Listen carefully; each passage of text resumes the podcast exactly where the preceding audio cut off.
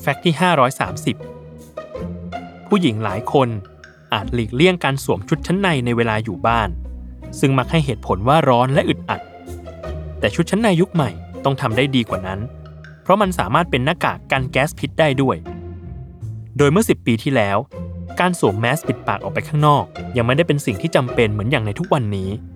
ผู้คนในยุคนั้นจึงไม่มีใครพกอุปกรณ์ที่จะช่วยในการหายใจ หรือหน้ากากป้องกันสารพิษ ในกรณีเกิดสถานการณ์ขับขัน เช่น สารพิษรั่วไหล หรือควันจากเหตุไฟไหม้ ดรเอเลนาบอตนา นักวิทยาศาสตร์ชาวยูเครน จึงมองเห็นความสำคัญในการผลิตอุปกรณ์ช่วยชีวิตไว้ในยามจำเป็น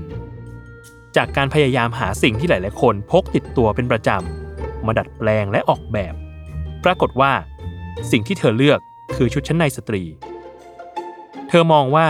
ผู้หญิงส่วนใหญ่ต้องใส่ชุดชั้นในทุกวันอยู่แล้ว แถมรูปทรงคับของชุดชั้นใน ยังคล้ายคลึงกับหน้าตาของหน้ากากกันแก๊สอยู่แล้วด้วย เธอจึงออกแบบชุดชั้นในกันแก๊สนี้เป็นสีแดงจัดจ้าน เพื่อคงความเซ็กซี่ของชุดชั้นในไว้ โดยเสื้อชั้นในหนึ่งตัว สามารถแบ่งออกเป็นหน้ากากกันแก๊สพิษ ที่สามารถกรองอากาศเป็นพิษ ไปจนถึงป้องกันสารกัมมันตภาพรังสีได้ถึง 2 ชิ้นทำให้ชุดชั้นในรุ่นนี้ถูกเรียกว่า Emergency Bra รวมถึงได้มีการวางจำหน่ายจริง สนนราคาอยู่ที่ 29.99 ดอลลาร์สหรัฐ หรือประมาณ 930 บาท และผลงานชิ้นนี้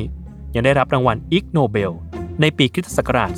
2009 ซึ่งเป็นรางวัลขั้วตรงข้ามของรางวัลโนเบล ที่มอบให้แก่ผลงานทางวิทยาศาสตร์ หรืองานวิจัยสุดแหวกที่ไม่น่าจะเป็นไปได้อีกด้วย